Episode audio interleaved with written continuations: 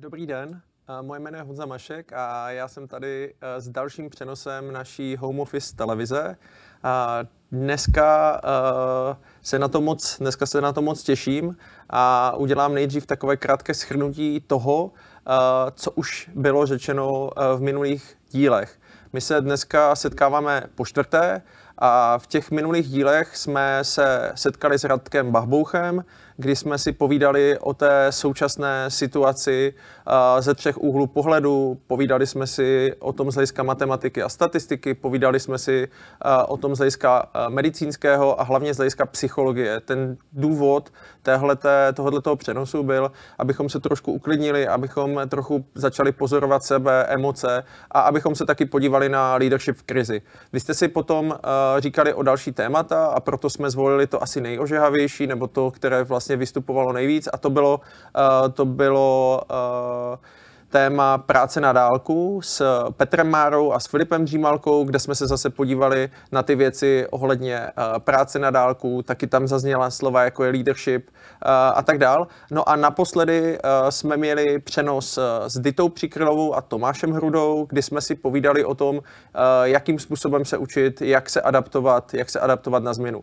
A my jsme se rozhodli v rámci Home Office TV, že to nebude jenom jednostranný přenos, jednostranné vysílání, nějaká inspirace, ale chtěli jsme nebo chceme, abyste co nejvíc těch věcí, který, eh, které my tady řekneme a které vy si poslechnete, abyste přetavili do praxe. Eh, proto z každého přenosu vznikají eh, metodiky, vznikají, vznikají pracovní listy, a aby vy, ať už na různých pozicích, to zná jsem nějaký třeba šéf týmu nebo team leader, jsem rodič, abyste si vlastně ty věci, o kterých mluvíme, mohli aplikovat do praxe, mohli jste si je vyzkoušet a eventuálně si o tom popovídat se svými kolegy, co vám fungovalo, co vám nefungovalo, protože jenom tak, jak jsme se dozvěděli v posledního přenosu, tou činností, když ji aplikujete, tak jenom tak se vlastně posunete, posunete dál. Protože ta oboustranná komunikace je pro nás klíčem a já jsem říkal, že ty témata volíte vy, tak můžete ovlivnit samozřejmě i tenhle ten, e, i tenhle ten dnešní přenos. A proto vás chci poprosit, abyste si vytáhli vaše mobilní telefony, a abyste si na ty mobilní telefony zadali www.slidu.com, www.slido.com a abyste si zadali uh, do toho řádku Home Office TV, Home Office TV, tak jako je to na tom slajdu, který teďka vidíte. Díky tomu budete moci položit našim řečníkům, našim hostům dnes dotazy a vlastně můžete tu, tu diskusi směřovat tím směrem, kterým vy právě potřebujete. A aby jsme si to vyzkoušeli, tak to dnešní téma je celé o tom, jakým způsobem přistupovat k médiím, jaká jsou fakta a my to zahájíme soutěží. Ta soutěž dneska bude o e-knihu uh, Faktomluvy od Hanse Roslinga. Uh, moc doporučuji tuhle tu knížku přečíst. A abyste ji mohli získat, tak uh, my se vás právě teďka na tom slajdu zeptáme na následující dotaz. A to je, kdo je pro vás dnes autoritou a komu věříte, pokud jde o aktuální situaci. Takže pokud zodpovíte tady tuhle otázku, a zároveň nám necháte vaše jméno a e-mail, který samozřejmě uvidíte, nebo uvidíme jenom my, nebude nijak, nebude nijak veřejný. A už se nám tam, už se nám tam objevují první, už se nám tam objevují první jména, tak když nám zanecháte, když nám zanecháte e-mail a uh, jméno, tak můžete, může pátý, 25. a 125. člověk, který odpoví, nebo který nám tady tohle to řekne, tak dostane eh, e-knihu Faktomluvy. Uh, vidím, že, vidím, že věříte lékařům, což je super. Možná, že když tam režie, jestli, jestli můžu zkusit teďka přepnout živě na to slajdu, bylo, by to možná, bylo by to možná fajn, tak super. Takže už to tam, už to tam naskakuje. Takže pátý už máme, takže prvního výherce, prvního výherce už máme, my se k tomu vrátíme na konci, na konci toho, toho našeho dnešního povídání. A já už bych uh, hrozně rád představil, představil naše dnešní dva hosty. Uh, pozvání přijali uh, Josef Šlerka. Josef je vedoucí uh, fakulty studia nových médií. Ne? Vy to potom řeknete tak, uh, a ředitel nadačního fondu uh, nezávislé žurnalistiky. a Petr Koupský, redaktor uh, deníku N. To téma bude média, kritické myšlení a my, když jsme si vlastně připravovali to dnešní povídání, tak jsme narazili na, takovou, na takové podtéma a to bylo, je to složitější. Je to složitější. Uh, já teďka předávám slovo Petrovi a Josefovi. Moc díky, že jste si udělali čas. A uh, co je teda složitější, pánové? Petře? Složitější je úplně všechno samozřejmě. Já si myslím, že složitější je pro začátek představení té tvé funkce. Tím bychom mohli začít. Dobře, to, to je vlastně jako jednoduchý. Jo. Já jenom jsem opravoval, opravoval Honzu. Já jsem vedoucí studia nových médií, které jsou v rámci filozofické fakulty. Oni jako ty lidi na ty hodnosti jsou dost jako hákliví, tak aby to nevypadalo, že vedu nějakou fakultu nových médií, protože to by bylo mrzení. Jako. Josefe, co na ní může být? ne, ne, ne, ne, ne, ne, ne. A... Co je složitější? Složitější eh, je to, že eh, příběh, eh, jehož nedobrovolnými účastníky jsme se stali, všichni, celý svět, máme všichni tendenci, přirozenou tendenci vykládat jako pohádku nebo jako hollywoodskou story nebo prostě jako jeden z těch typů příběhů, na které jsme zvyklí od malička. Archetypální příběh. Příběh o dobru a zlu, o padouchovi a kladném hrdinovi. Padouchem tady ani není člověk, ale ten virus, neosobní síla, to je taky archetypální druh příběhu. My proti němu bojujeme jednolitě v jednom šiku. Je to hezká představa, ale takhle to není. Těch sil, které jsou ve hře, je velice mnoho. Nebojujeme jenom proti viru, ale proti, sami proti sobě vlastně veškerou nejistotu, skoro veškerou nejistotu do dnešní situace vnáší lidé. Ten virus je absolutně deterministický faktor. To je, uh, virus je matematika. Lidé jsou lidé, lidé jsou sociologie. Takže uh, tohle je složitější. Ono to je jako daný tím, že to rozumění skrz ty příběhy je něco, co, co my jako potřebujeme k tomu, aby jsme věděli, jak se máme jako rozhodovat. Jo? Jako celý, eh, celý lidský myšlení je, je spojený s tím, že máme nějakou schopnost, nebo že si myslíme, že máme schopnost předvídat, co bude a, a předvídat, co jako je. Jo? A příběhy uh, jsou jako jednoduchá cesta, jak jako rozumět ty situaci, ve které jsme. Jo? A, ale blbý je, že podoba těch příběhů Eh, jako taky mění eh, to, jak se v, těch, v té době chováme. Když se podíváte na, ten dnešní, na tu dnešní dobu, tak vlastně velmi rychle jsme zarámovali eh, politici, média, všichni tu situaci jako válku. Jo, my jsme jako ve válce. To je strašně silná metafora, strašně silný příběh. Jo. Když se mluví o válce ještě na začátku 21. století, tak se tím jednoznačně vždycky jako myslí druhá světová válka. Myslí se tím nějaký totální, nějaká totální situace.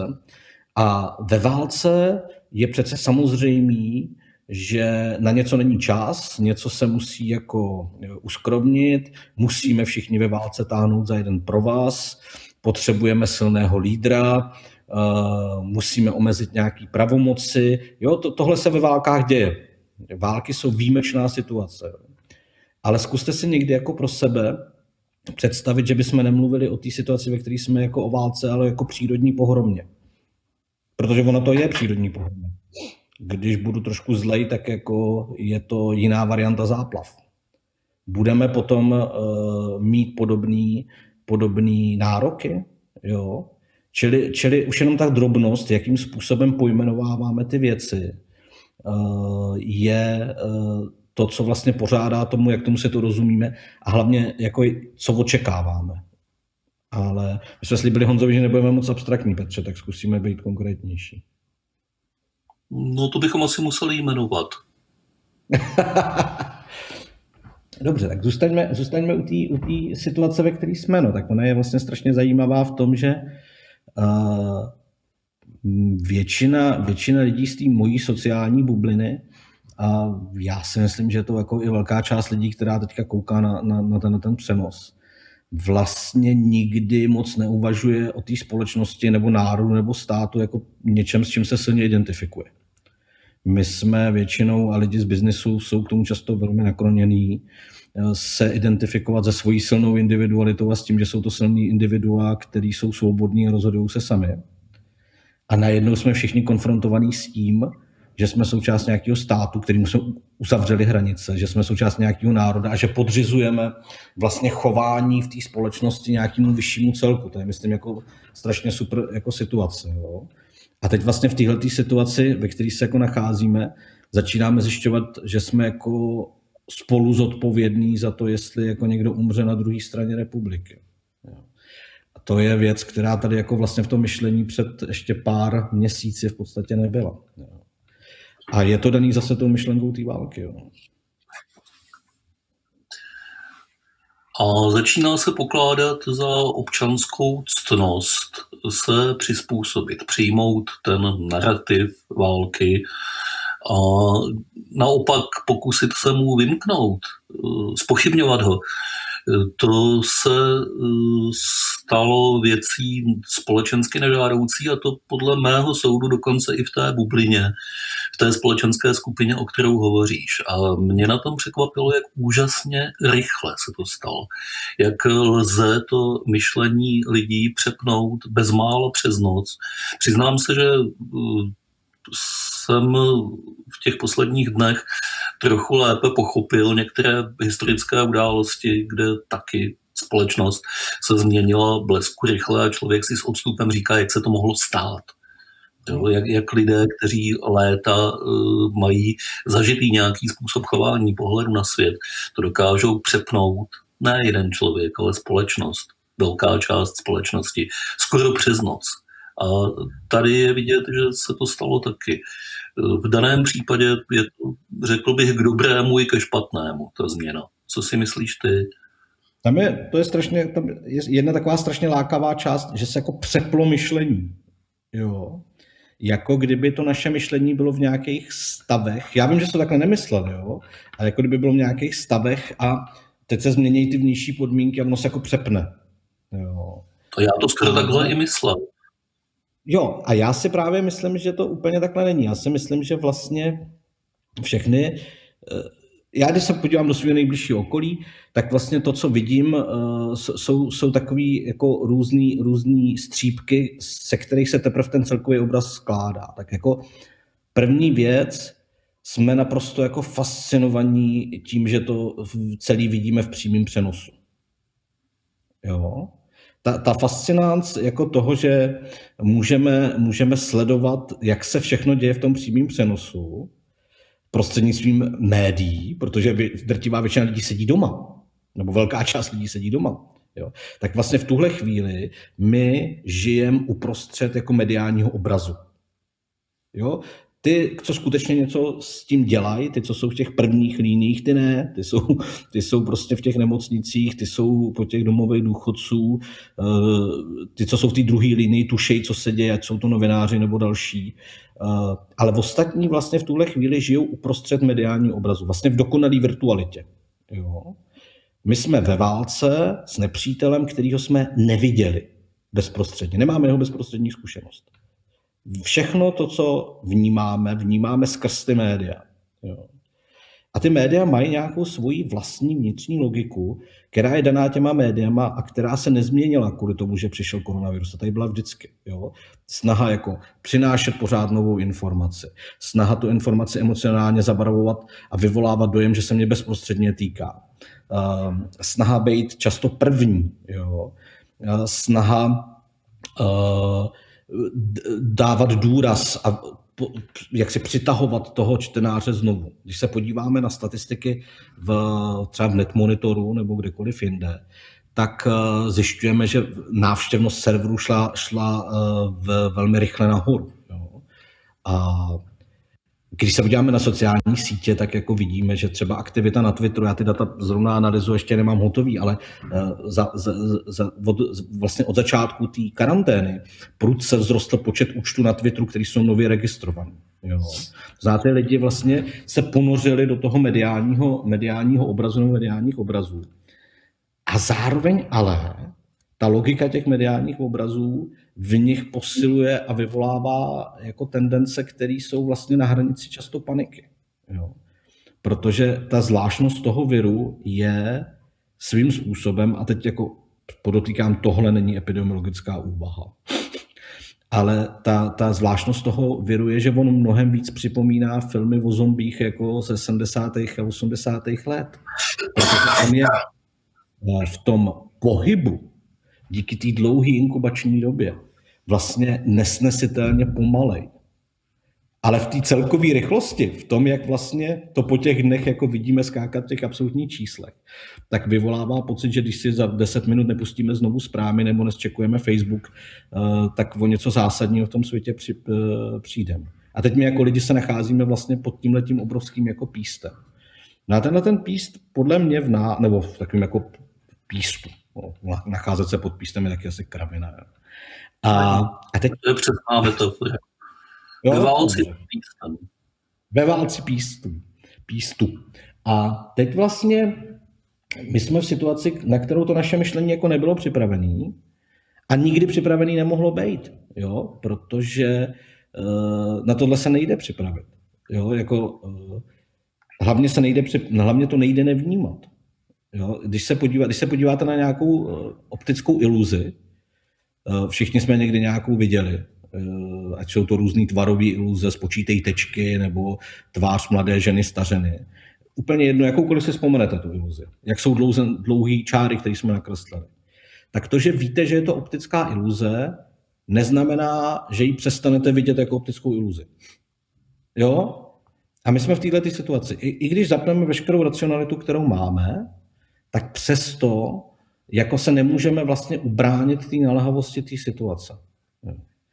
A tahle ta věc podle mého názoru vzná, v nás vzbuzuje často to nejlepší v nás a často to nejhorší v nás, v tom myšlení, ty nej, nejčastější chyby.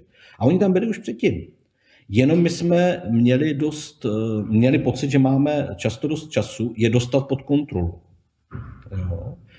A dneska, jak jsme vlastně vystavení pocitu jako permanentního ohrožení, tak vlastně se vracíme v tom myšlení na úroveň bezprostředních re- reakcí a to, tohle to už jsme tam dávno měli.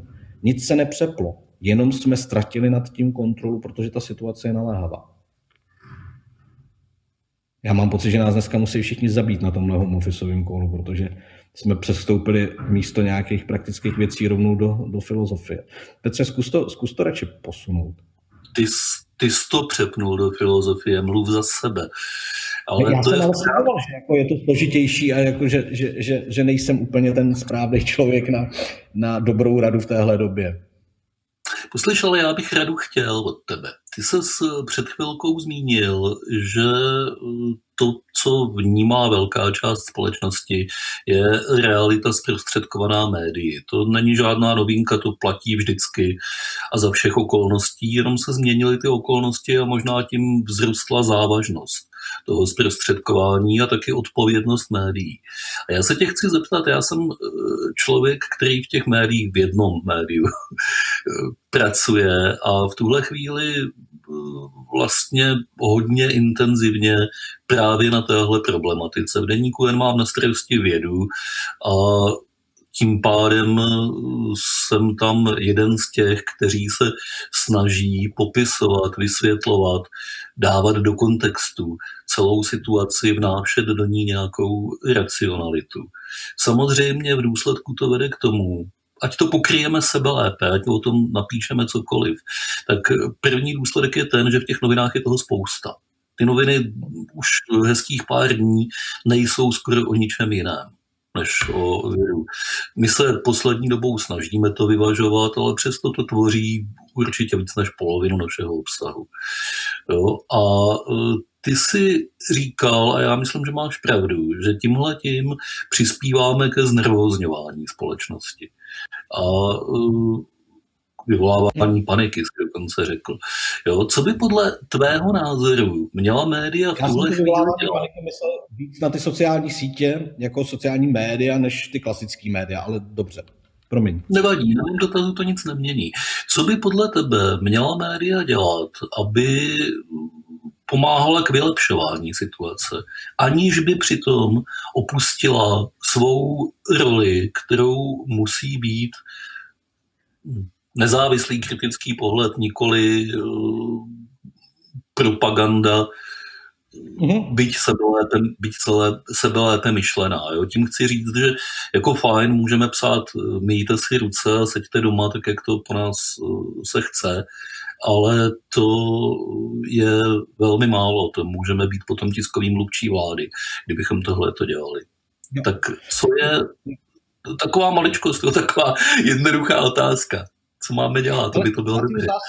A já, já jsem o tom mluvil minulý týden, jak to vidí na, na, na, na dvojce, kde jsem říkal, že si myslím, že v tuhle chvíli, nebo když se podíváme na ten big picture, jo, nepůjdeme do těch jednotlivých případů, jakoby přešlapů, tak v tuhle chvíli ty české média podle mého názoru velmi dobře zvládají eh, ten spravodajský day-to-day close combat, jak se hezky říkalo v našich softwarových krozích. Jo? To znamená takový to denní informování, to si myslím, že zvládají hezky.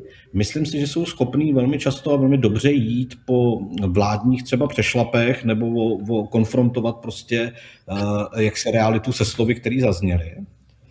A tohle je něco, co ty média s různou úspěšností dělali v posledních letech eh, a jsou na to zvyklí a umějí to dělat dobře. Jo. To znamená, my jako bezprostředně po tom, co eh, premiér řekne, že někde všechno je v pořádku, tak novináři jsou schopní bezprostředně potom vlastně ukázat, že to tak úplně není. Jo? A v této rovině si myslím, že to funguje. Myslím si, že v posledních dnech se dá taky sledovat velký zlepšení v, v tom jazyce, kterým se informuje eh, typu Česko má 2000, no v tuhle chvíli 3002 nakažených, tak už jako skoro všichni říkají potvrzených nakažení. Jo, eh, jo jako tohleto, tohleto si myslím, že, že funguje a za mě já vlastně novinářům hrozně děkuju. Já si myslím, že novináři jsou ta druhá linie, ale ona je nesmírně jako důležitá, protože vlastně eh, je v tuhle tu chvíli právě tím hlavním, kdo, kdo vytváří pro velkou část společnosti ten obraz toho světa. To, kde si myslím, že ty média eh, mají velký, jak se mu říká, velký prostor pro zlepšení, kdybych použil eh, retoriku korporátní, eh, tak jak si myslím, že je především uvádění věcí do kontextu. A, a upozorňování na to, že vlastně ta krize přináší zásah do velmi komplexního systému. Já dám jeden blbý příklad a tím je školství. Jo. No, ne blbý, jednoduchý. Mně se, mně se líbí, protože mě se dotýká bezprostředně. Tak jako dlouhou dobu v českých médiích byl jako oblíbený narrativ, že učitelé jsou vlastně jako hlupáci, kteří zaspali dobu a je zapotřebí jako teďka všechno radikálně zrušit, zavíst alternativní výuky, nejlíp zrušit maturity a, a všechno možné. Tohle, byl, tohle bylo nastavení velké části médií dlouhou dobu předtím.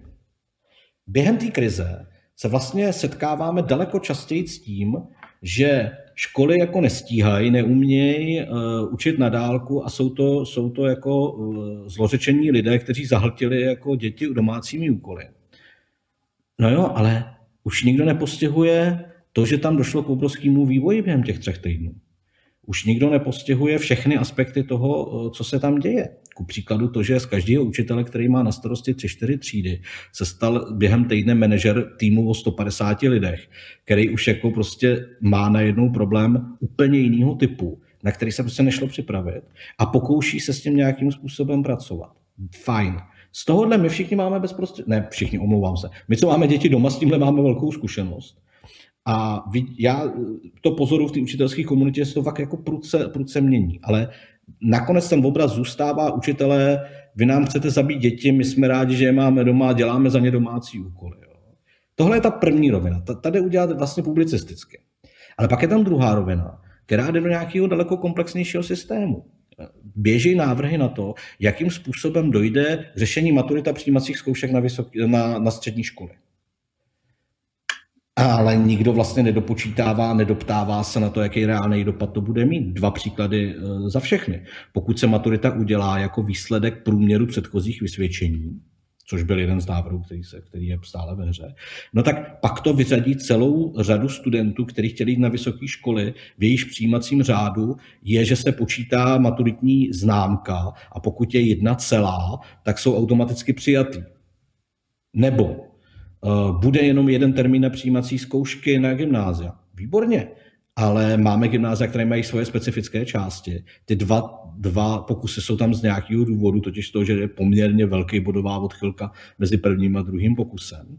A vlastně tohle to vede k tomu, že bude poškozená nějaká poměrně velká skupina eh, lidí.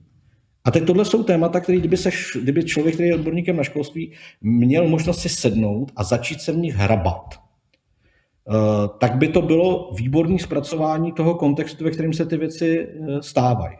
Jo. My často, a já, já to dělám velmi často, takže se na to omlouvám, se sou, já, lidi jako já se velmi často a já taky soustředíme na ty datové věci. Já si prostě furt stěžuju na titulky e, s absolutníma číslama, který nereflektují to, jestli došlo k nějakému procentuálnímu, e, procentuálnímu nárůstu. Ale v zásadě Tyhle ty věci, které se týkají té tý kontextuality, jsou podle mě strašně důležité. Jo. Eh, Alena Schillerová ohlásí, ohlásí prostě nějaký změny v ekonomice, nějaký odložení splátek a podobně. A my se velmi často nejsme schopni jako doptat a dozvědět, na základě jakých dat to rozhodnutí bylo, jestli ty data jde publikovat, jestli víme, jestli víme, proč je ten rozhodnuto takhle, který segmenty to podpoří, který to naopak jako utopí. Jo. A to jsou ty kontexty, které já bych očekával. Legitimní námitka může být, že to zajímá minoritu v té společnosti. Jo. Ano, zajímá to minoritu.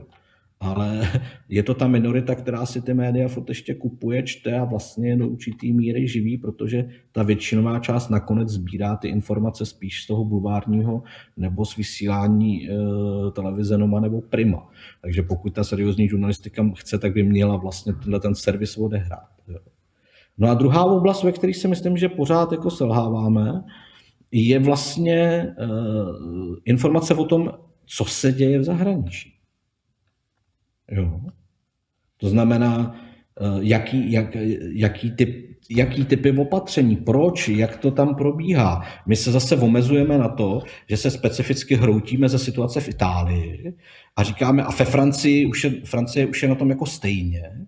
Ale realita je taková, že ve Francii je, ta, je momentálně ta nákaza, ta intenzita toho tlaku distribuována velmi nerovnoměrně eh, po celé Francii. To znamená, že jsou tam oblasti, kde je to katastrofální. Jako je, a teď prosím pěkně, kdybych to říkal blbě, tak eh, se omlouvám dopředu, jako je Alsas, jako je, eh, jako je sever Francie přihraničí s, s Německem. A jsou tam v oblasti, které tím nejsou tknutý vůbec. nemluvíme o těchto těch kontextech vůbec. A to je zase něco, co v těch médiích bylo přítomné před uh, tou krizí, a totiž vlastně velmi slabý zahraniční zpravodajství. No a uh, jenom jako pro příklad, já jsem, já jsem sledoval, sledoval uh, nástup té uh, pandemie uh, v Německu. Já jsem byl fyzicky v Brémách ještě před měsícem. A tam bylo velmi pozoruhodné sledovat, jakým způsobem k tomu přistupovaly ty média protože třeba jeden z prvních problémů, který se tam e, začal řešit ještě předtím, než, než byly přijatý e, ty, ty zásadní opatření, byla třeba celá otázka právních možností e, centrální vlády, protože Německo je prostě federální stát, kde pravomoce typu zavření škol nejsou v pravomoci centrální vlády, ale, ale, ale lokálních vlád. A najednou tam bylo velký téma to, čemu oni říkali krize federalismu. Ale na tu krizi federalismu prostě koukali jako na nějaký problém a ptali se, jaký má parametry a co se s ním dá dělat. Čili já si myslím, že český média v tuhle chvíli zvládají tu roli spravodajskou velmi dobře. Často je upřímně lituju, protože když se podíváme třeba na čekání na nějakou tiskovou konferenci, tak tam chudáci jako takáč stojí a musí generovat hodinu nějaký content, protože ta konference furt a furt nezačít, takže už jsme pak v té rovině jako, a teď se podíváme na Moravu, jestli tam ještě pořád koronavirus je, ale to se prostě musí odehrát, jakmile ta obrazovka běží, tak s tím nemůžete nic udělat. Ale myslím si, že prostě tyhle ty typy informací a analýz o, tý, o, tý, o tom zásahu do té společnosti a do té komplexity té společnosti nám pořád chybějí, stejně jako ten zahraniční kontext. Odpověděl jsem ti, Petře?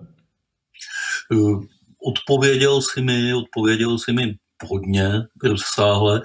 Já to budu brát jako inspiraci pro vlastní práci a pro práci naší redakce, jenom bych k tomu eh, samozřejmě podotkl, eh, jak ode mě jistě očekává, že se mi nelíbí ta kvantifikace, ta média, všechna média, když nejsou výtky maličko konkrétnější. Ne, že bychom tady asi chtěli dělat nějakou analýzu stavu českých médií jeden po druhém, ale když ty výtky nejsou konkrétnější, tak eh, lec kdo může mít pocit, třeba já, že jsou nespravedliví. Eh, ale nejsou, nejsou, nej, nejsou, eh, tohle všechno jsou věci, které je opravdu potřeba zlepšit prakticky všude.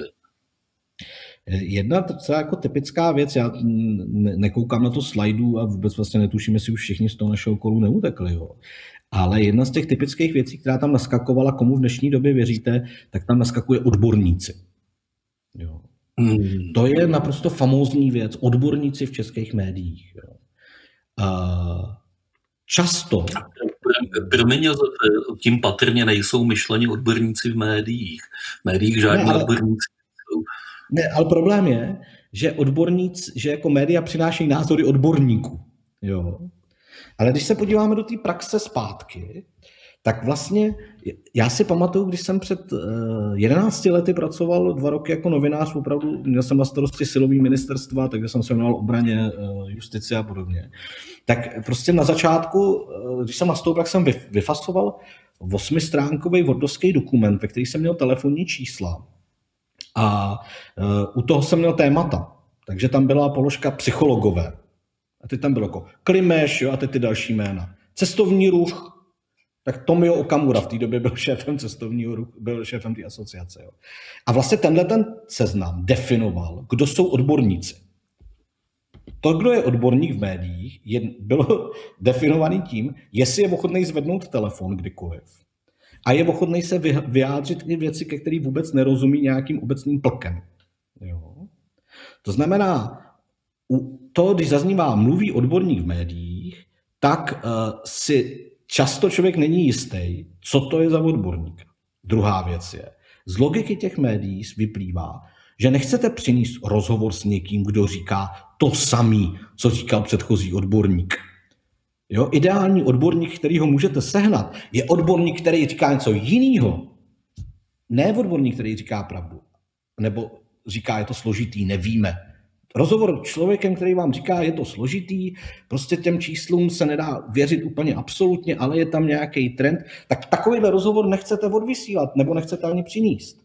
Protože prostě jaká je ta informační hodnota? Ale když seženete někoho, kdo vám řekne, všichni tady umřeme, mám na to datový model, no tak to je super rozhovor, protože ten lidi budou číst. Jo?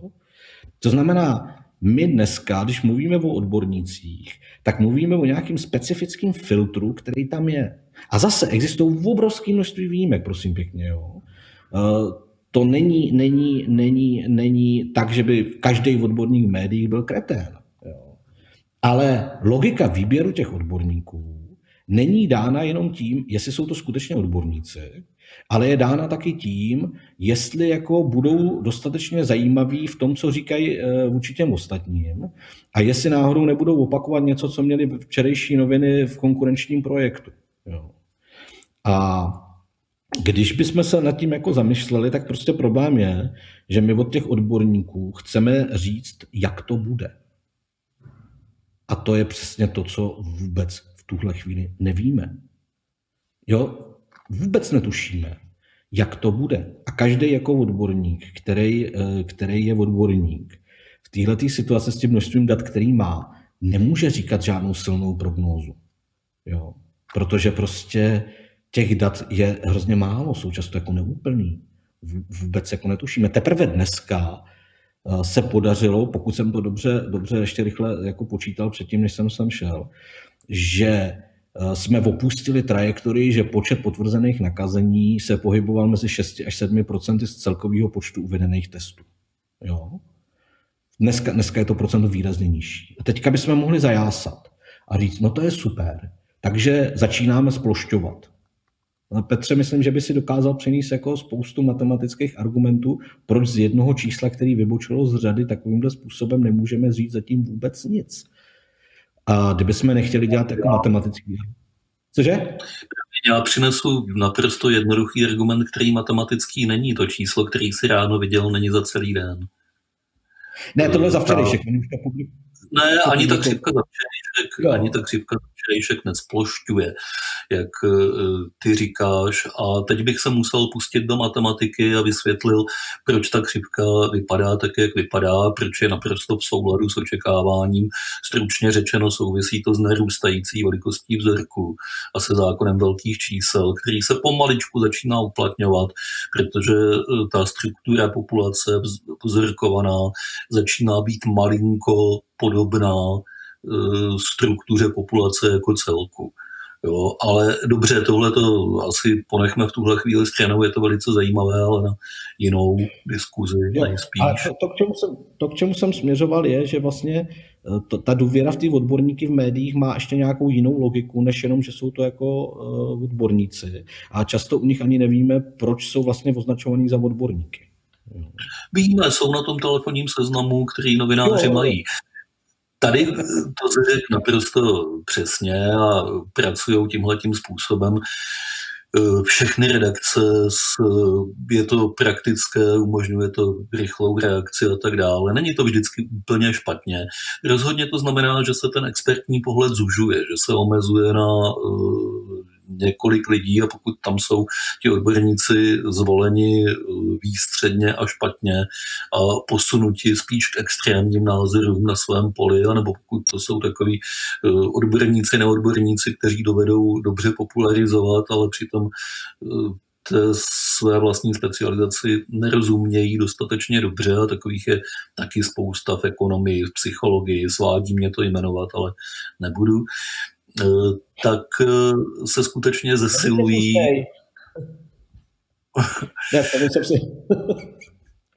Já vím, no. Tohle svádí k eh, popkulturní citaci. Zkrátka dobře, ty telefonní seznamy se používají, fungují, nemusí to vždycky být úplně špatně, trochu špatně je to vždycky. Tady jsme se dostali do zajímavé situace s tím virem, že na virologii jsme nikdo telefonní seznam neměli.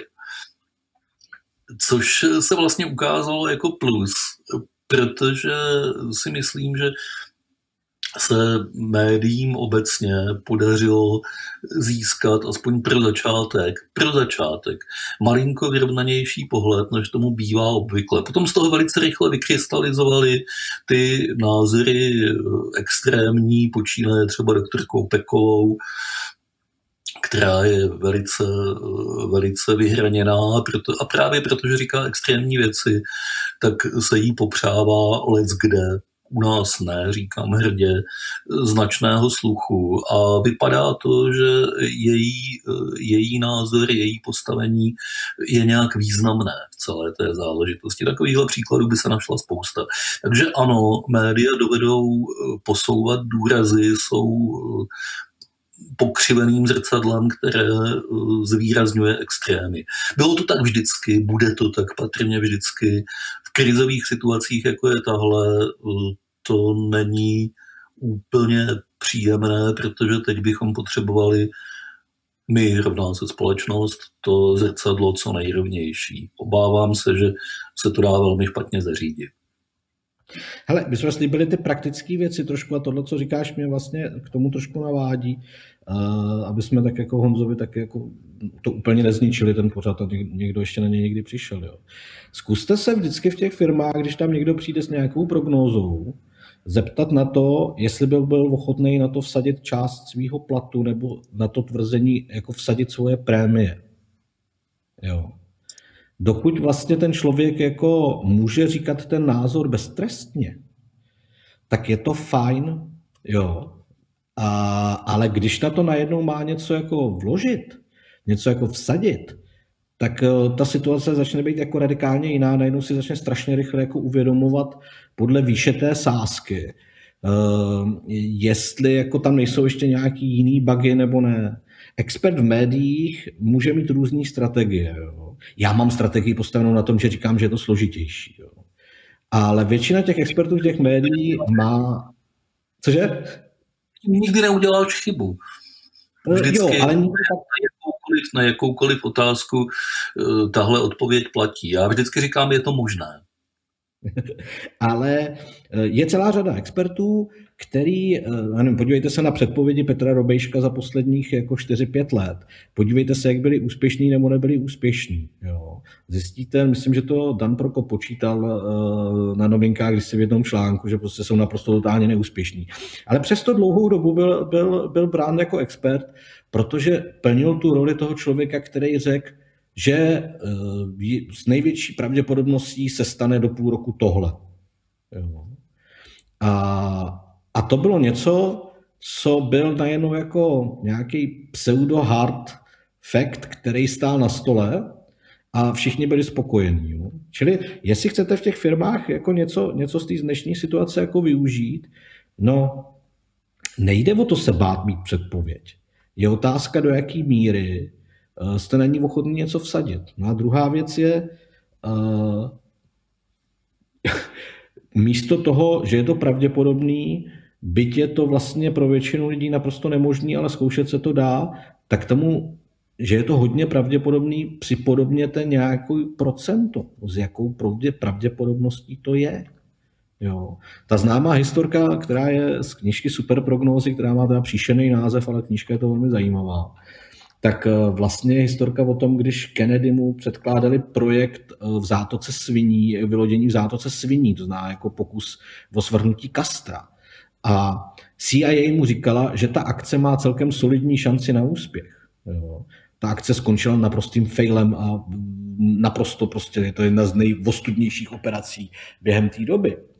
A on se jich potom ptal, co znamená, že ta věc má solidní šanci na úspěch. A odpověď bylo, no, že ta pravděpodobnost je asi 40%. A Kennedy říkal, kdybyste mi řekli, že ta pravděpodobnost je 40%, tak bych tím v životě nesouhlasil. Jo, čili jestli chcete si odníst něco, tak jako když vám někdo říká, že existuje solidní pravděpodobnost, tak si to zkuste převíst na čísla. Když vycházely výzkumy, že Donald Trump se může stát prezidentem, teda se nemůže stát prezidentem, že je daleko větší pravděpodobnost, že to bude, že to bude, uh, že to bude Hillary Clinton, tak já jsem v jedné diskuzi velmi hnusně říkal, no tak si tu pravděpodobnost přepočtěte na to, že byste si zahráli ruskou ruletu s, s tím počtem nábojů, který odpovídá té pravděpodobnosti Donalda Trumpa. Jo, my máme velkou tendenci prostě se utápět v těch slovech a uh, nepřepočítávat je na jiné jednotky. Řekl jsem to srozumitelně, Petře? Eh, řekl si to naprosto srozumitelně. Ty jsi tam na začátku citoval, já bych to nazval pravidlem Michala Horáčka, Michal Horáček eh, vždycky eh, prosazoval, když máš nějaký názor a stojíš si za ním, tak si na něj vsaď. Eh, nedodával vsaď si u Fortuny, to se rozumělo samo sebou, že to tak má a musí být, ale ta myšlenka je v zásadě, ta myšlenka je v zásadě zdravá.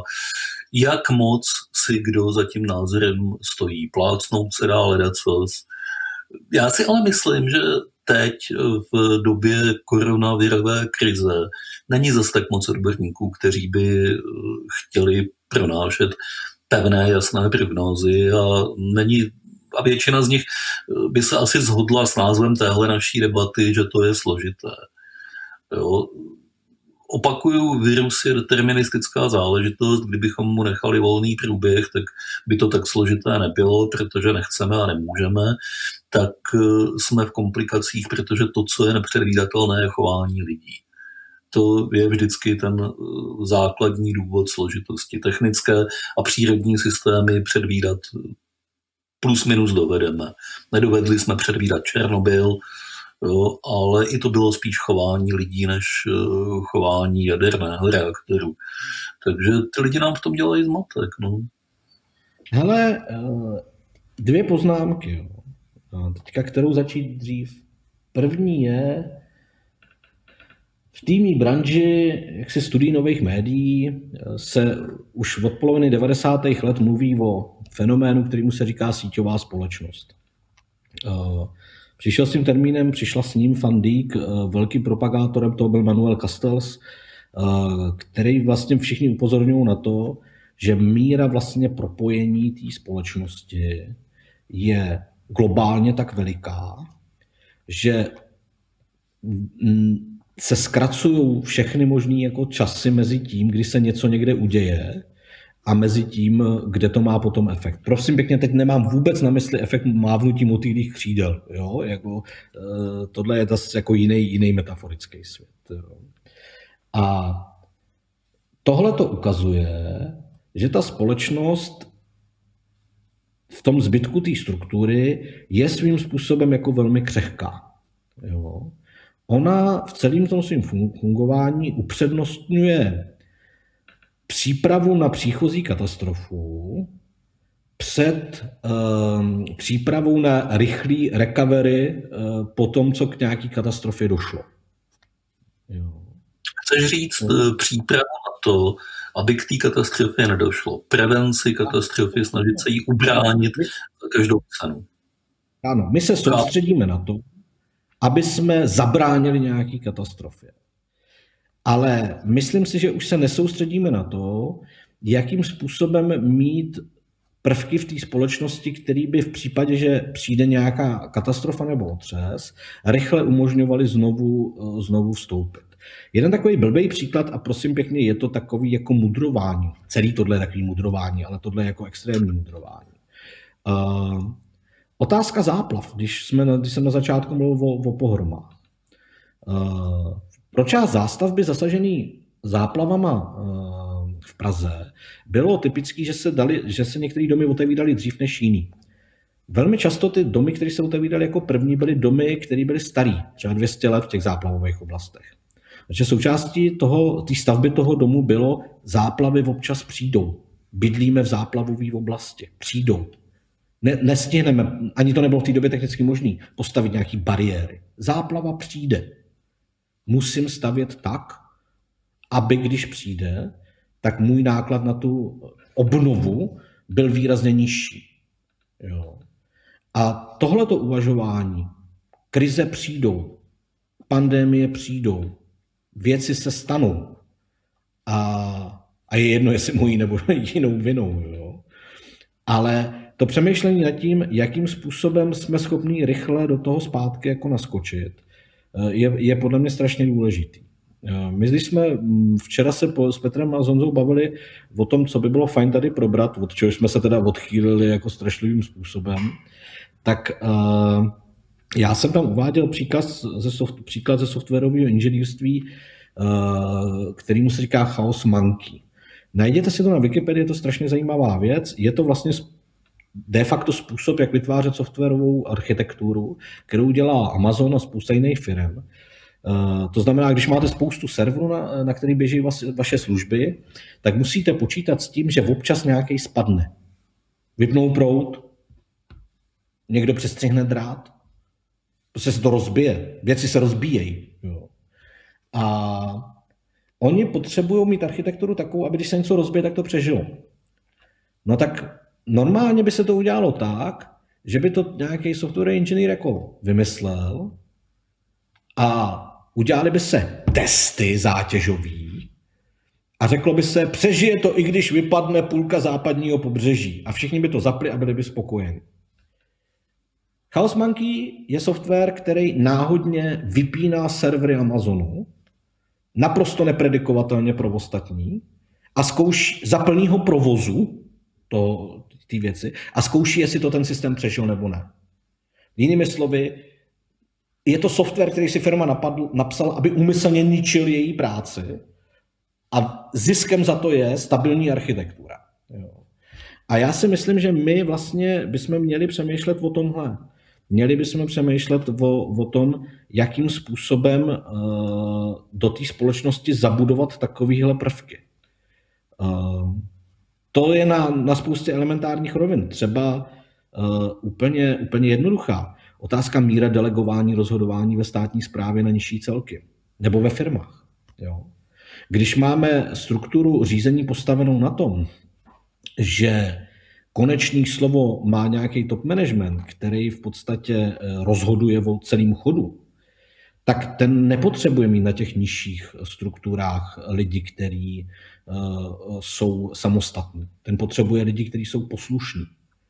Ale v případě, že dojde k jakýkoliv krizi, tak tam má lidi, kteří jsou poslušní a kteří prostě jedou podle zadání, který měli. Já myslím, že hejtmanka středočeského kraje je jako dobrý příklad člověka, který vlastně uh, prosazuje tu základní kvalitu, kterou je lojalita. Mimochodem, tohle je často podmíněný technologiemi, to jenom takovou poznámku pod čarou. Albert Speer, eh, architekt eh, Třetí říše, člověk, který měl zásadní architektonickou myšlenku, že na domy je zapotřebí se dívat z pohledu toho, jak budou vypadat jako ruiny, protože jednou ruinama budou. Tak člověk s tímhle typem myšlení eh, v Norimberku vypovídal u soudu a říkal, že si myslí, že zásadní eh, zásluha za vznik Třetí říše eh, musí být připsána telefonu. Protože dokud nebylo celé Německo centralizované tak, že se z Berlína dalo zavolat do poslední vesnice a vydat příkaz, tak se musel stát organizovat tak, aby i na nejnižších jako žebříčcích rozhodování byli lidi, kteří jsou schopni se sami rozhodnout bez toho, aniž by dostali příkaz. A to rozhodnutí bylo příčetné. A ve chvíli, kdy nastoupil telefon, tak začal čas pro loyalitu.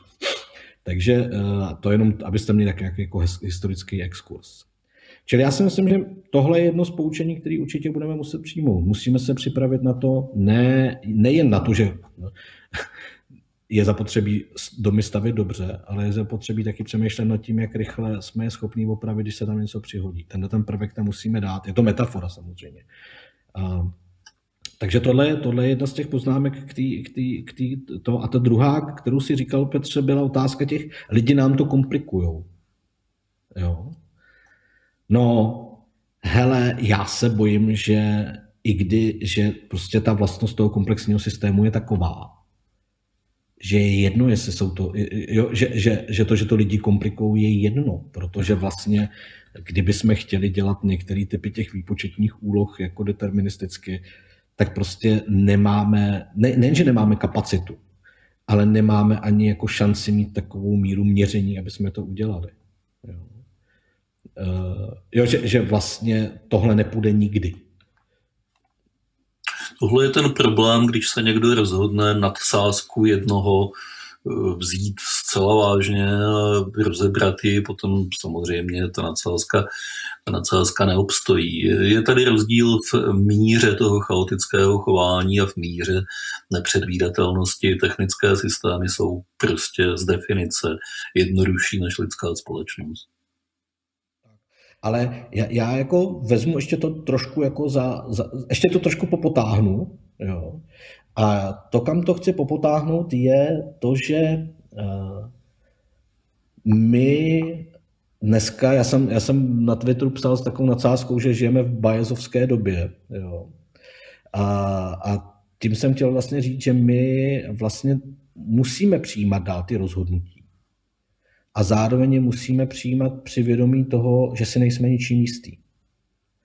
Jo, jako to, co je, to, co je takový ten korporátní trik, když se management jako bojí udělat rozhodnutí, tak si najme KPMG, aby mu udělal, nebo nějaký experty, aby mu řekli, co mají udělat. Oni to udělají a když se to nepovede, tak to hodí na tu firmu, která to udělala. Eh, to znamená taková ta krize, krize odpovědnosti za ty kroky.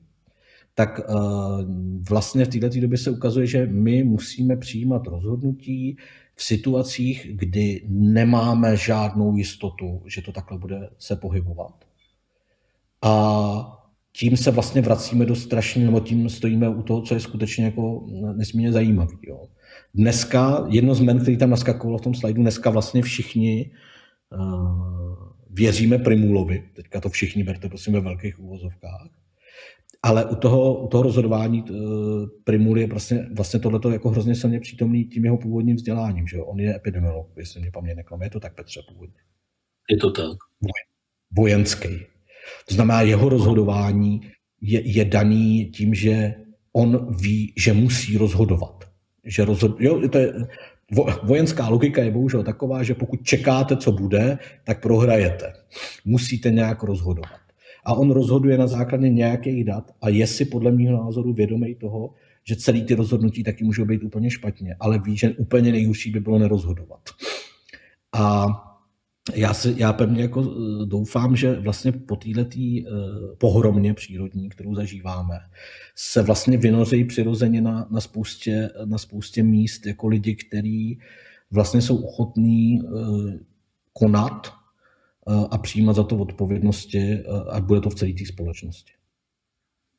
Hele, těle, tohle je hrozně zajímavý bod. My tady, teď, ty jsi to teď řekl výslovně, ale my tady celou touhle debatou trošičku naznačujeme, aspoň mně to připadá, že naznačujeme, že uh, touto přírodní katastrofou se svět změní, že se změní hodně uh, zásadně, že uh, projdeme krizí a hodně věcí bude jinak.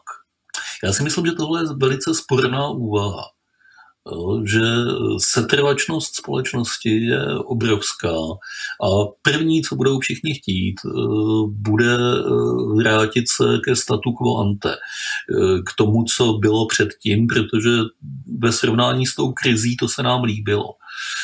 Jinými slovy, ten užitek pohromy se budeme snažit, ze všech sil snažit nezužitkovat. Pouze když k tomu budeme opravdu nuceni, a k tomu budeme nuceni, když ta pohroma bude hodně velká nebo bude trvat hodně dlouho, což si nikdo z nás nepřeje. Jenom potom by se ta společnost podle mého soudu mohla nějak podstatněji změnit.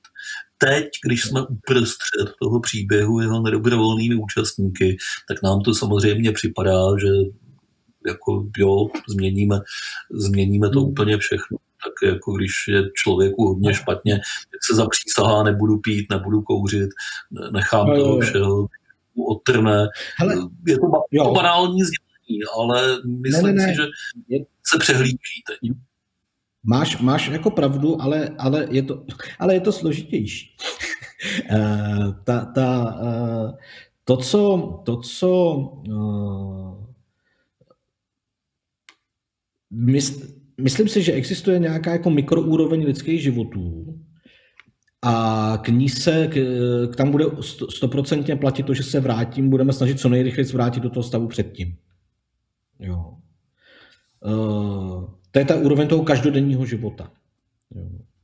Myslím si, že ta pohroma, který jsme účastní, uh, akceleruje spoustu technologií a postupů v té společnosti, který eh, by se jinak rozvíjely nějak eh, delší dobu. Jo, tak jako druhá světová válka byla velkým akcelerátorem vědeckého výzkumu v určitých oblastech, Uh, tak tohle zažíváme teďka taky. Jo, ten obrovský rozvoj, který zažíváme v nějakých simulacích a epidemiologických modelech, na jednom důrazu na, na, na vymýšlení nějakých testovacích postupů a tak jo, jako ta akcelerace tam bude a ta zůstane. Myslím si, že zůstane ten pattern toho, že v případě krize víme, že jsme schopni udělat a zastavit, zastavit vlastně chod té společnosti. Ale budeme taky vědět, jaký jsou jako nároky. To znamená, budeme vědět, co s tím je. Jestli ta změna bude trvat pár let, nebo jestli delší dobu, to se nedá vůbec jako predikovat. A já si spíš myslím, že bude jako ta změna na té střední úrovni jako krátkodobá. Jo. Když bych byl teďka fakt snej, tak jako uh, my jsme teďka oslavili 30 let od sametové revoluce. Pro mě je to strašně, já jsem hrozně šťastný, že k ní došlo.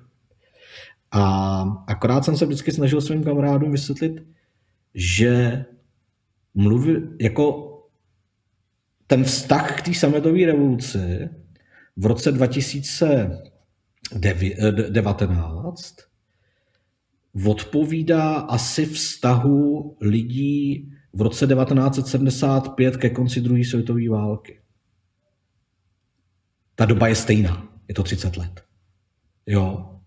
Tak se zamyslete nad tím, jakou roli ještě hráli v roce 75 ty procesy, které byly nastartované a ta totální nasazení spole, uh, v roce 45.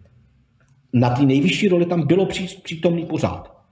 Jo, protože zrušily se státy, uh, vznikly nějaký obraný mechanismy, vznikly struktury typu NATO, Varšavský, jo a tak dále a tak dále. Na té makroúrovni, na tom celkovém nastavení tohle bylo. A tohle se po této krizi stane zrovna tak. Pravděpodobně dojde k nějakým změnám na geopolitickém uspořádání světa. Možná, že krátkodobě, možná, že dlouhodobě. Ale že by přišla jako zásadní změna, která by ovlivnila to, jak lidstvo bude vypadat za 100 let, Eh, a mohli bychom říct, to máme, protože před sto lety jsme tady měli jako krizi.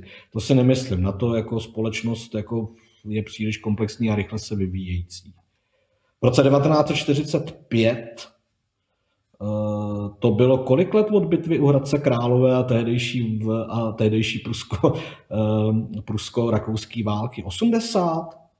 1866, ale nechtějí po mně, no. abych to takhle rychle odečetl skoro 80 let, jestli si dobře A to už vůbec nehrálo žádnou roli. Přitom to byla jedna z největších válek v tom prostoru. Jo, to znamená, zase nečekejme od toho, že až tohle skončí, tak jako se všechno zásadně změní. Ale myslím si, že se vynořejí prostě e, změny typu těch lídrů. Myslím si, že to zase obnaží určitý problémy v té v společnosti a zase to dobrý ukáže. Mě by, já jsem třeba úplně nejvíc zvědavý na to, jaká bude míra rozvodovosti příštích jako dvou letech. Protože ten protože ani ne porodnost, já si myslím, že žádný koroniálové moc nebudou, jo? A, ale, ale jsem strašně zvědavý třeba na tu míru rozvodovosti. Petře? On za nás Máme ještě přerušil. Já možná, já možná, Máme tam nějaké konkrétní dotazy? Já možná, já možná do toho už vstoupím, jestli můžu. Uh, mě to hrozně bavilo. Dostával jsem, dostal jsem spoustu dotazů, jestli to dneska moderu nebo nemoderu, nebo jak to dneska bude. Uh, já, moc díky, já, moc díky za tu, já moc díky za tu diskuzi. Uh, dotazů je spoustu, ale možná předtím, než si dáme dotazy, tak se podívejme, jak dopadla ta anketa. Jestli vás můžu poprosit, zkuste tam dát ten, zkuste tam dát ten, ten graf, protože tam vévodí lékaři a vědci. To znamená, že to koresponduje tomu, co jste vlastně, co, co jste říkali. A tak to tam teďka nemáme tak možná, tak možná zkusíme. A, lékaři, vědci. Nejmula. Tak. Takže to je, jenom, to je jenom, abyste si udělali, jenom abyste si udělali představu. A já teďka, já teďka skočím, já teďka skočím na ty, uh, na ty dotazy. A jaké k, konkrétní médium tedy poskytuje ověřené informace? Uh, tak uh, já se zkusím zeptat nejdřív Petra. Petře, jaké konkrétní médium tedy poskytuje ověřené informace? To není otázka na mě. Já jsem ve, stře- ve střetu zájmů. Samozřejmě já bych na to odpověděl, že naše, odpověděl bych to s čistým svědomím, tedy deník N, ale jsem si vědom toho, že na to mohou být nejrůznější názory. Určitě dělají velice dobrou práci veřejnoprávní média, rozhlas a televize. A možná, a možná zkus, zkuste, Petře, uh, se podívat na to, jako jaké jsou ty charakteristiky takového média, které má ty ověřené informace. A oni tam jsou potom i další, oni jsou tam potom i další dotazy s tím spojené. Tak jenom, co charakter... Zdrženlivost, to znamená neskákat s vysokou rychlostí na všechno, je to v přímém rozporu potom s tou spravodajskou rychlostí, což je proti instinktům, proti přirozenému chování jakéhokoliv dnešního média. My všichni se snažíme být strašně rychlí. Ten, kdo dokáže uprostřed téhle krize maličko zpomalit, maličko víc přemýšlet, tak má v médiích podle mě výhodu. Myslím si, že tuhle radu můžu klidně i našim konkurentům poskytnout, protože se v modelu, kdy jste závislí na proklikovosti a reklamě, implementuje velice špatně. Což my nejsme. Josefe, chcete to nějak doplnit, prosím? Hele, já mám tu svoji oblíbenou definici noviná, novináři a žurnalistiky, která říká, že uh, Novináři mají přinášet uh, lidem ověřené informace pro to, aby se ty lidi mohli sami líp rozhodnout. A v tom je obsažená ta zdrženlivost a ta práce ověřovací na straně těch novinářů, ale je tam taky přítomný to, aby se mohli líp rozhodnout. Já si myslím, že pro babičku na Moravě může být vlastně informace, který srozumitelnou formou přináší třeba veřejnoprávní média, stejně důležitá pro její rozhodování, jako je spravodajství v těch spravodajských serverů, který třeba nepatří úplně k těm, k těm totálně mainstreamovým, důležitý pro někoho, kdo se rozhoduje o tom, jakým způsobem bude nakládat příští rok se svýma financema. Uh, a stejně tak si myslím, že pro velkou část vysokoškolských vzdělaných společnosti tam uh, můžou být uh, užitečný ty míry zpracování na jiných serverech. Který spravodajství není užitečný. To, který je elementárně emotivně zabarvený, to, který je jednozdrojový, to, který uh, není podepsaný, to, u kterého nevíme, čí zájmy hájí, eh, to, kde nevíme, jakým způsobem je vlastněný, eh, to, který není třeba schopný opravit chybu, když je z nějaké chyby usvědčený. To jsou kritéria, které jsou důležitý. Ale v této době konkrétně jmenovat, já si myslím, že řada serverů, která do dneška žila z toho, že nepřinášela v podstatě žádný zásadní zprávy, jenom komentáře k těm zprávám, tak vlastně na tu situaci mohla zareagovat, musela zareagovat. Část z nich docházela eh, vlastně vytvářet a vytváří dneska svoje vlastní zpravodajství. Část z nich přináší jenom komentáře k facebookovým statusům a vlastně tváří v tvář té pohromě, ve které se nacházíme, eh, to vypadá neuvěřitelně nudně, ale, nebo neuvěřitelně zbytečně, ale, ale přesto mají svoje posluchače dávejte si prostě pozor na to, jestli nekombinují prostě hodnocení v textech, jestli zbytečně emotivně nemanipulují, jestli jsou ty články podepsané. A teďka jednu, jednu zlou větu uh, a podívejte se na konci té zprávy, kdo je její autor. Překvapivě často zjistíte, že jejím autorem není ten spravodajský server, ale ČTK.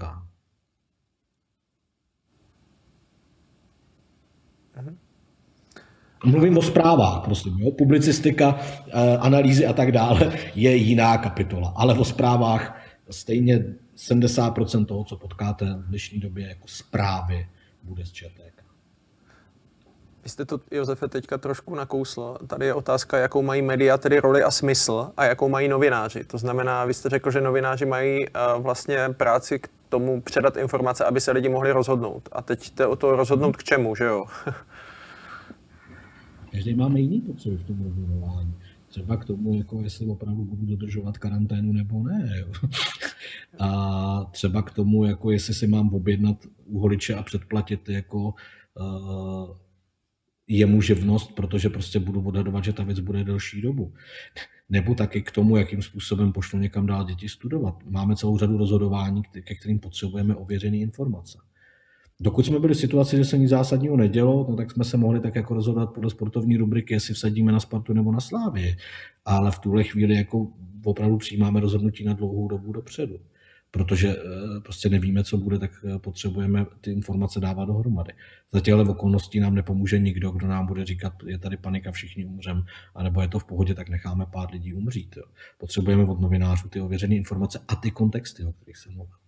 To znamená, to je třeba pro, pro, mě, pro mě jako dominantní signál.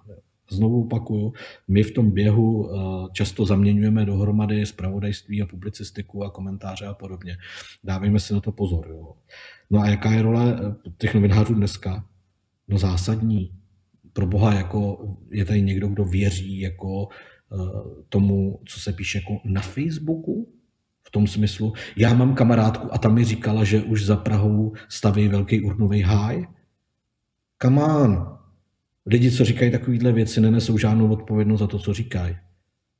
Budu si tisíckrát radši budu věřit novinářovi, než budu věřit jako kamarádovi na Facebooku, který mi přinese jako věřenou informaci. Ne proto, že byste mi nebyli schopni sníst tisíc příkladů, kdy to byla pravda, ale protože vám snesu sto tisíc příkladů, kdy to pravda nebyla. Petře, máte na to vy nějaký komentář? No, já bych k tomu jenom dodal, že je to složitější, protože, protože eh, máme zasazovat informace do kontextu, to je naprosto správný požadavek, nutný požadavek. Na druhou stranu jsme si řekli už v téhle debatě několikrát, že hlavním kontextem eh, téhle doby je nejistota že vlastně kdokoliv řekne, že ví, jak to bude, tak nejspíš kecá, protože to vědět nemůže. Takže na jednu stranu eh, bychom měli poskytovat rady, na druhou stranu to, co musíme především říkat, je, že o vývoji situace a o tom, jak se zařídit do budoucna, víme v celku starou bačkoru. Neříkám, že to je neřešitelný úkol, tyhle dvě věci skloubit, ale těžký je.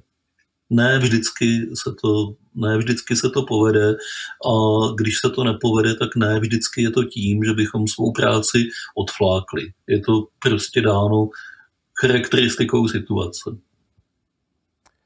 Ale Petře, jednu poznámku ještě k tomu, co jsi říkal, nebo respektive dvě, jo. Jednu takovou nostalgickou. V jistým slova smyslu věda a novinařina uh, pijou ze stejného pramene. Jo, totiž toho osvíceneckého ideálu, že lidi mají dostávat prostě eh, pravdu. Bez ohledu na to, k jakým sociálním vrstvám patří. A zatímco věda to dělá v oblasti prostě vědění a má k tomu vypracovaný jako eh, šílený aparát vědecké metodologie, tak prostě novinaři na to dělá s konkrétníma faktama a má k tomu vypracovaný za ideálních podmínek jako fact-checkingový aparát. Ta věda a novinařina jsou si v jistým ohledu strašně blízko. A akorát se pohybují, dejme tomu, na jiných úrovních prostě abstrakcí. Jo. A takže já si myslím, že jako to, to jsem chtěl říct, protože my máme pocit, že novináři jsou jako prostě zběř. Ne, novináři a věci jsou ty dědicové osvíceneckého modelu světa. Uh, berte to s nadsázkou, ale myslím to docela vážně. A ta druhá věc, která je tam, ještě bych chtěl varovat před jednou věcí. Jo. Počet předpovědí toho, jak to dál bude, už je tak velký, že určitě nějaká z nich je správná. To ovšem neznamená, že ten člověk, který předpovídal, měl pravdu. On mohl mít tak jenom štěstí. A dokonce je velmi pravděpodobný, že spíš měl štěstí než nějakou metodologii, která mu skutečně jako dobře vyšla. Čím přesnější je ta předpověď a tím, čím přesný ta před, čím, přesně, čím víc vyjde ta přesná předpověď, tím je pravděpodobnější, že ten člověk měl spíš štěstí než rozum. Já se možná zpátky teďka dostanu. Eh, spojení data a média je tady otázka. Eh, a vy jste se i dotkl toho v momentě, kdy se bavíme o vědě. No. To znamená, jakou roli mají podle vás data v žurnalistice? A jak teďka, já jsem eh, i četl teďka, nebo poslouchal zajímavý rozhovor prostě ohledně dat, jakým způsobem se teďka třeba eh, naše vláda rozhoduje, že nikdo vlastně neví ty čísla, podle kterých už to skončí nebo neskončí. Jak, jak, jak, data, žurnalistika, uh, jak tohle to jde dohromady? Tohle je nebezpečná otázka, protože Josef o ní může mluvit bez nadechnutí celou řadu hodin, když by na to přišlo. Já na to stručně odpovím a pak mu nechám ten prostor, že žurnalistika samozřejmě musí vycházet z dat a nes, nemá předkládat data jako taková. Data jsou eh, sama o sobě k ničemu, data nejsou informace, informace není znalost, tím předbíhám to, co zajisté bude povídat Josef, ale jelikož on to řekne dlouze, tak já to říkám napřed stručně. Uh, Hele, já myslím, že to Petr řekl dobře. Data bez kontextu nic není. V Čechách tradice datové žurnalistiky není ještě pevně jako zakořeněná. Je otázka vzhledem k biznesovým modelům, který tu vidíme, jestli vůbec někdy bude existovat nějakým způsobem silná datová žurnalistika. Co si myslím, že v Čechách začíná docela dobře fungovat, jsou nejrůznější podoby, dejme tomu open source, source investigation, jo? to znamená jako opravdu dobrý práce s datama, z rejstříku a tak dále. A ještě k té otázce jako vláda, která se rozhoduje nad daty. Hele, eh, já jako vím, že v části mý sociální bubliny teďka panuje takový jako nadšení, že všechno zvládneme datama, jo. Ale v první řadě pořád platí jako pravidlo bordel dovnitř, bordel ven, garbage in, garbage out. A ta míra bordelu v těch datech je taková, že uh, můžeme dělat nějaký typy analýz, nějaký typy předpovědí s nějakou pravděpodobností ale ta granularita, kterou bychom potřebovali, je jako mnohem, mnohem uh, jinde a nemáme ji. To znamená opravdu vždycky znovu podívat se garbage in, garbage out. Uh-huh. A zeptám se, teďka je tady dotaz, nedochází k nadužíváním pojmu, jako je válka a tím pádem k jejich devalvaci. To znamená, jak vnímáte tohleto, uh, Petře? Ano, Josefe? Ano, taky jsme celou dobu spíš mluvili o pohromě, ne Petře, teďka. Snažili jsme se. A čím to je? Uh, jenom je to, je to přesně to, co jsme říkali, že to brnká přesně tam, kde to má na tu rychlost, na tu, uh, na, na, na tu amygdalu a, a tím pádem je to úspěšné a klikavost roste? Je to, je to tady tohleto, uh, tenhle ten proud? Nejen. Nejen, protože ta válka je ohromně přitažlivá metafora nejenom pro média, ale pro každého. Válka je srozumitelná situace. Tady jsme my, tady je nepřítel a my musíme vyhrát. Musíme pro to udělat všechno. Eh, je to složitější a eh, vstřebat tu složitější situaci není úplně příjemné. Mluvili jsme tomu už na začátku, lidi rádi zjednodušují. V zásadě se jim to nedá vytknout, lidi potřebují zjednodušovat. A proto je tahle metafora přitažlivá. Já jsem proto, abychom ji rozbíjeli, znehodnocovali, protože je špatná, nepomůže nám v popisu téhle situace. Problém je, že my potřebujeme, teďka to my, myslím opravdu jako silný my, pro krátkou dobu mobilizovat uh, síly, které uh, v té společnosti jsou. A k tomu se ta metafora války hrozně hodí. A proto je používaná. Protože vlastně eh, má, tu mobilizační, má ten mobilizační charakter.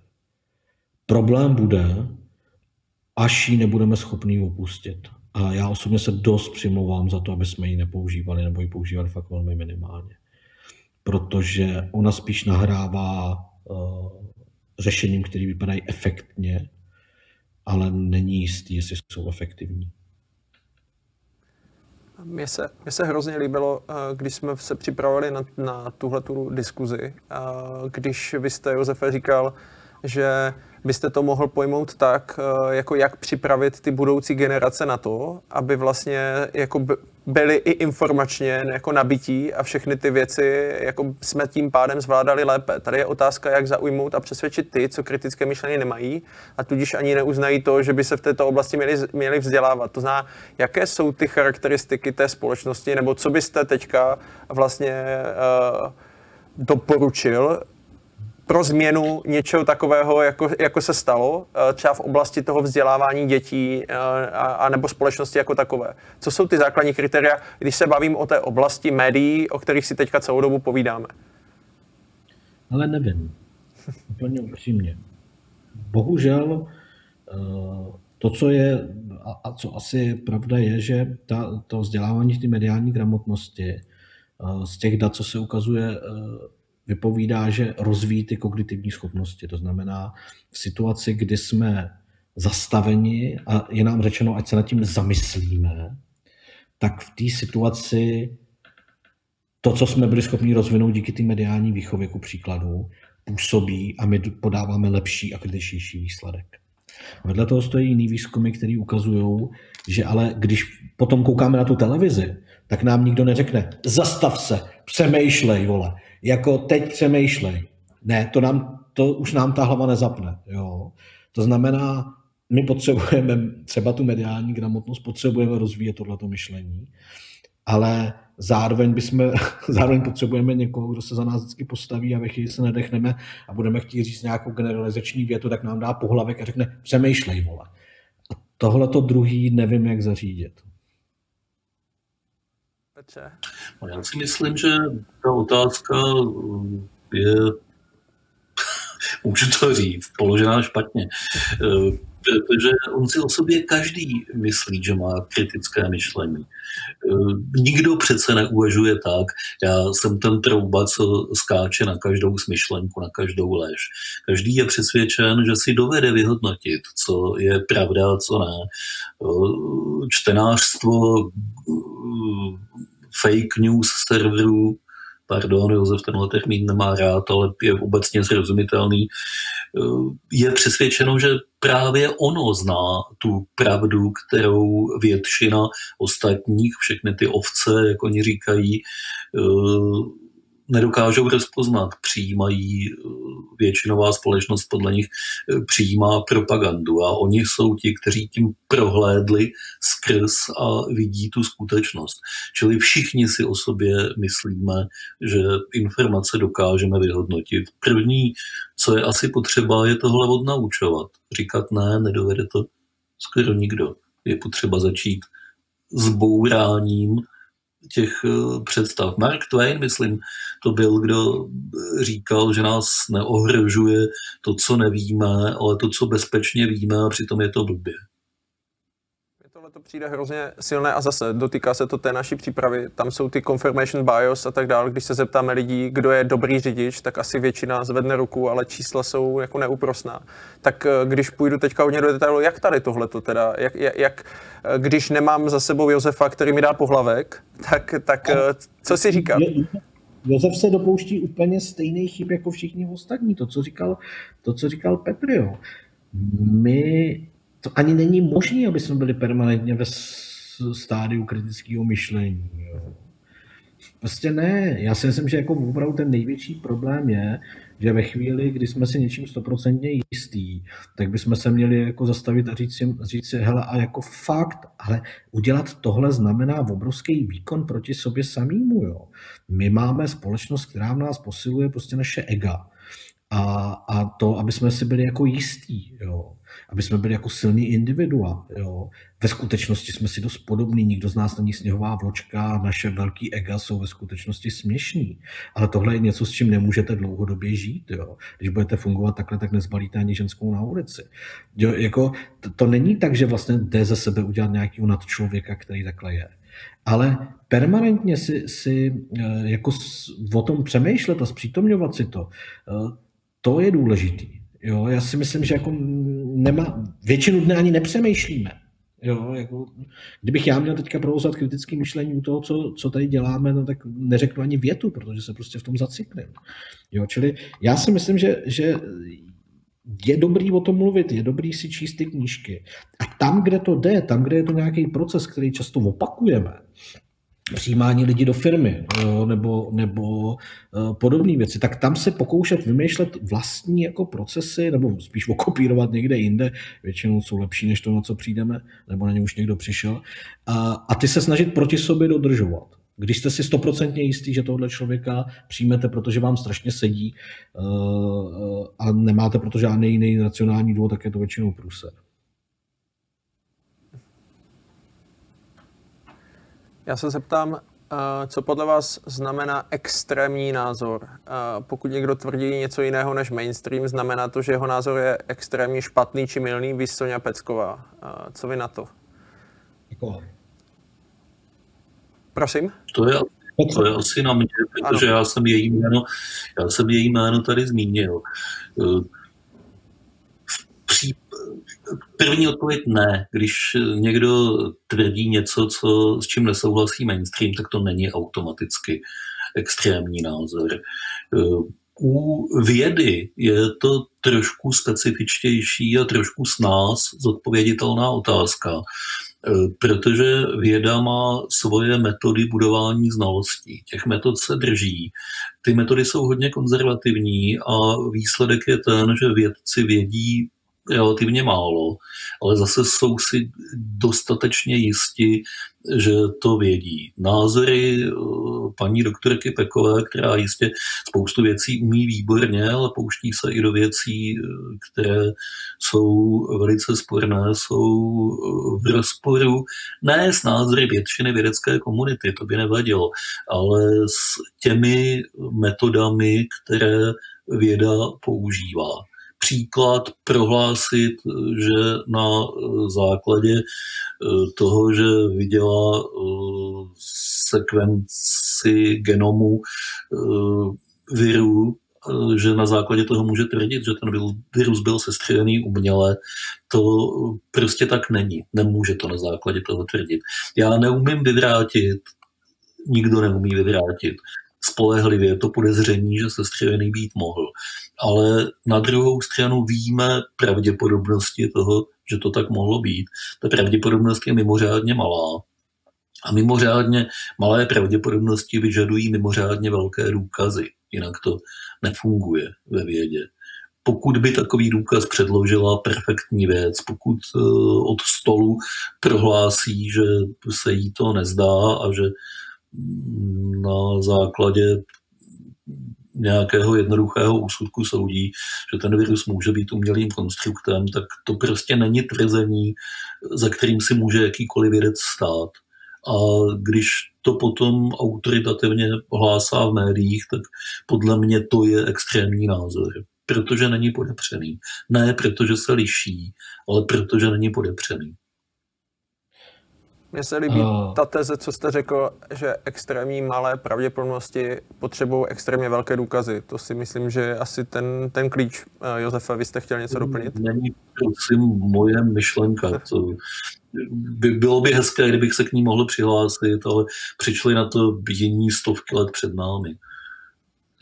Uh celá metodologie vědy vzniká právě proto, aby jako se dalo bránit jako egům těch vědců a tomu, biasu spojeným s tím sebe, s, tím, s, tím, s, tím, s tou sebejistotou. A ukazuje se, že ta metodologie vědy je jako poměrně fajn. Když lidi píšou do slajdů, že věří vědcům, tak tím ve skutečnosti, aniž by to řekli, věří té metodologii. A, a právě v té metodologii se, se, se musí řešit tyhle ty problémy. Aby pak na konci bylo jedno, jestli to říká přesně tenhle nebo jiný vědec, protože postupně dokonvergují k nějakému omezenému možností, jak to může být. A znovu říkám, myslím si, že řada odborníků dostává nejen v této době přístup do médií, protože mají jako názor, který je většinový. To je, pardon, který není většinový a tím pádem není nudný. Jo, uh, hodně, hodně vědců vám vlastně řekne, když se jich na něco zeptáte, něco jako dost nudného a, nebo že nevědějí, nebo že je to složitější. No ale když se mezi nimi najde někdo, kdo řekne, způsobuje to nedostatek něčeho a je to úplně jasný, no tak to je něco, co můžete publikovat. To znamená, máte takový odborníky, jaký máte diváky. Pánové, já jsem chtěl moc poděkovat za tu diskuzi. Když bych ještě poslední věc, co byste teda řekli lidem, kteří mají vliv na ostatní lidi, teďka jsou doma, uh, jsou se svýma rodinama, někteří opravdu mají přístup jenom k internetu, jenom k televizi. Uh, co, co byste jim teďka vzkázali? Uh, Petře. Těm, kteří mají vliv na ostatní lidi, těm, kteří, těm, kteří tak, tak, jste to, tak jste to říkal? Ano. Hmm totéž, co jsme říkali o novinářích a o médiích. Zdrženlivost, opatrnost v soudech, než něco vyslovím, tak se důkladně zamyslet, jestli to opravdu vím a jak to vím. Tohle je zrovna to místo, kde to kritické myšlení by se mělo uplatňovat v maximální možné míře. Josef má samozřejmě pravdu, že to v tomhle režimu nemůžeme fungovat trvale, ale ve chvíli, kdy nesu odpovědnost za to, co říkám, a v dnešní době je ta odpovědnost velká, tak bych to měl použít co nejvíc. Zdrženlivost.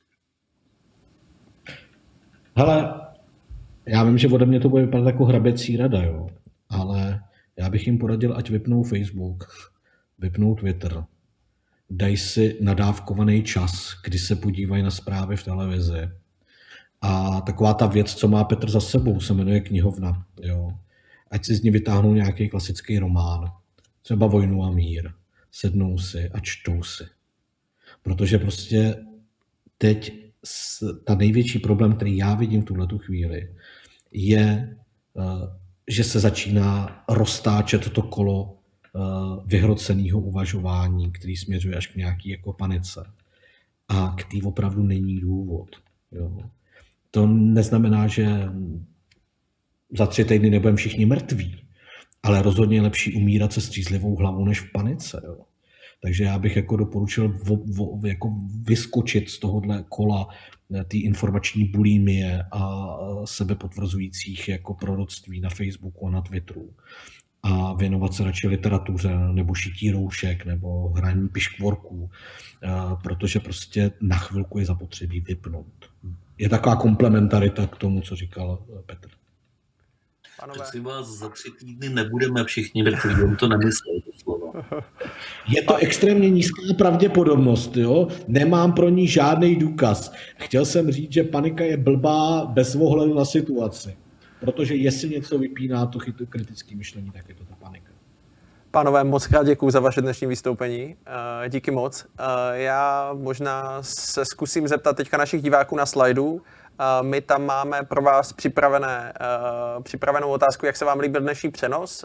Můžete hlasovat hvězdička, jedna hvězdička Stálo to za prd, fakt jsem zestárnul, pět hvězdiček, eh, bylo to jako fajn, moc se mi to líbilo. A potom tam máme eh, ještě druhý dotaz a to je ohledně frekvence vysílání. My vysíláme teďka dvakrát týdně, tak se vás ptáme, jestli je to málo nebo moc, tak nám zkuste prosím eh, na tady, tohleto, na tady tuhletu věc odpovědět. Já možná hned ještě, ano, máme živě už, že někdo začíná hlasovat, takže aspoň jednomu divákovi se to líbilo, což je, což je dobře. Já přejdu hned na další slajdy. I z tohohle toho přenosu, stejně tak jako z těch minulých, budeme vytvářet nějakou metodiku. Nějakou metodiku k tomu, abyste ty věci lépe zaváděli do praxe, takže se můžete těšit, pokud ty metodiky chcete dostat, prosím zaregistrujte se na homeofficetv.cz, což je to, že tu, že tu věc, že tu věc prostě obdržíte e-mailem. Mám tady vyhlášení soutěže. Tři knihy, faktomluvy, podívám se, kdo je dneska, podívám se, kdo je dneska vyhrál. Je to Tomáš Holub, Dagmar Vilémová a Lucka, která nedala jméno, ale asi to bude Vacková ze Škody Auto. Pokud byste chtěli si od Melvilla přečíst nějaké jiné knihy, tak jako radil Josef, tak co číst 19 je kód, kterým se, který dostanete 30% slevu. Sledujte nás určitě na sociálních sítích, na obsahovém portálu Zoom, sítě Red Button, která stojí tady za tímhletím uh, celým projektem Home Office TV. Uh, takže to je to. No a teď už se dostaneme k tomu, uh, co vás čeká příště. Uh, ve čtvrtek, 2. čtvrtý, uh, jsme vyslyšeli uh, asi druhé nejsilnější téma, které rezonuje, uh, a to je rodina, výchova, jakým způsobem ty věci teďka nastavit, když je to všechno nové. Takže jsme nelenili, uh, žhavili jsme dráty a mám tu velkou radost, že přivítám Vráťu Hláska a uh, Boba Kartouze. Oba dva jsou odborníci na výchovu, uh, oba dva jsou odborníci na rodinu, Bob navíc ještě na vzdělávání. Jsou to autoři, teďka momentálně mají vlastně nové knihy, Vráťa redesign rodiny 21. století, Bob No Future, takže tohle to může sloužit jako příprava pro vás. Takže 2. čtvrtý se určitě nezapomeňte dívat, pokud vás téma výchovy rodiny a vůbec teďka v kontextu téhleté situace zajímá, tak tihleti dva pánové jsou našimi dalšími hosty. Já vám moc děkuju, že jste sledovali, ať už v přímém přenosu nebo se záznamu. Mějte se krásně, ve čtvrtek se těším na viděnou. Ahoj.